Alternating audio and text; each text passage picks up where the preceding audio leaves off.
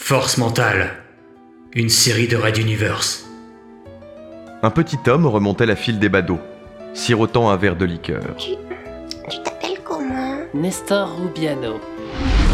Philoas Pardonnez-moi, capitaine. Je tenais à vous informer que d'après son plan de vol, l'aurore sortira de transition dans quelques minutes. Au même moment, un éclair de transition illumina le ciel violet et un immense vaisseau aux larges verrières perturba la tranquillité de l'espace.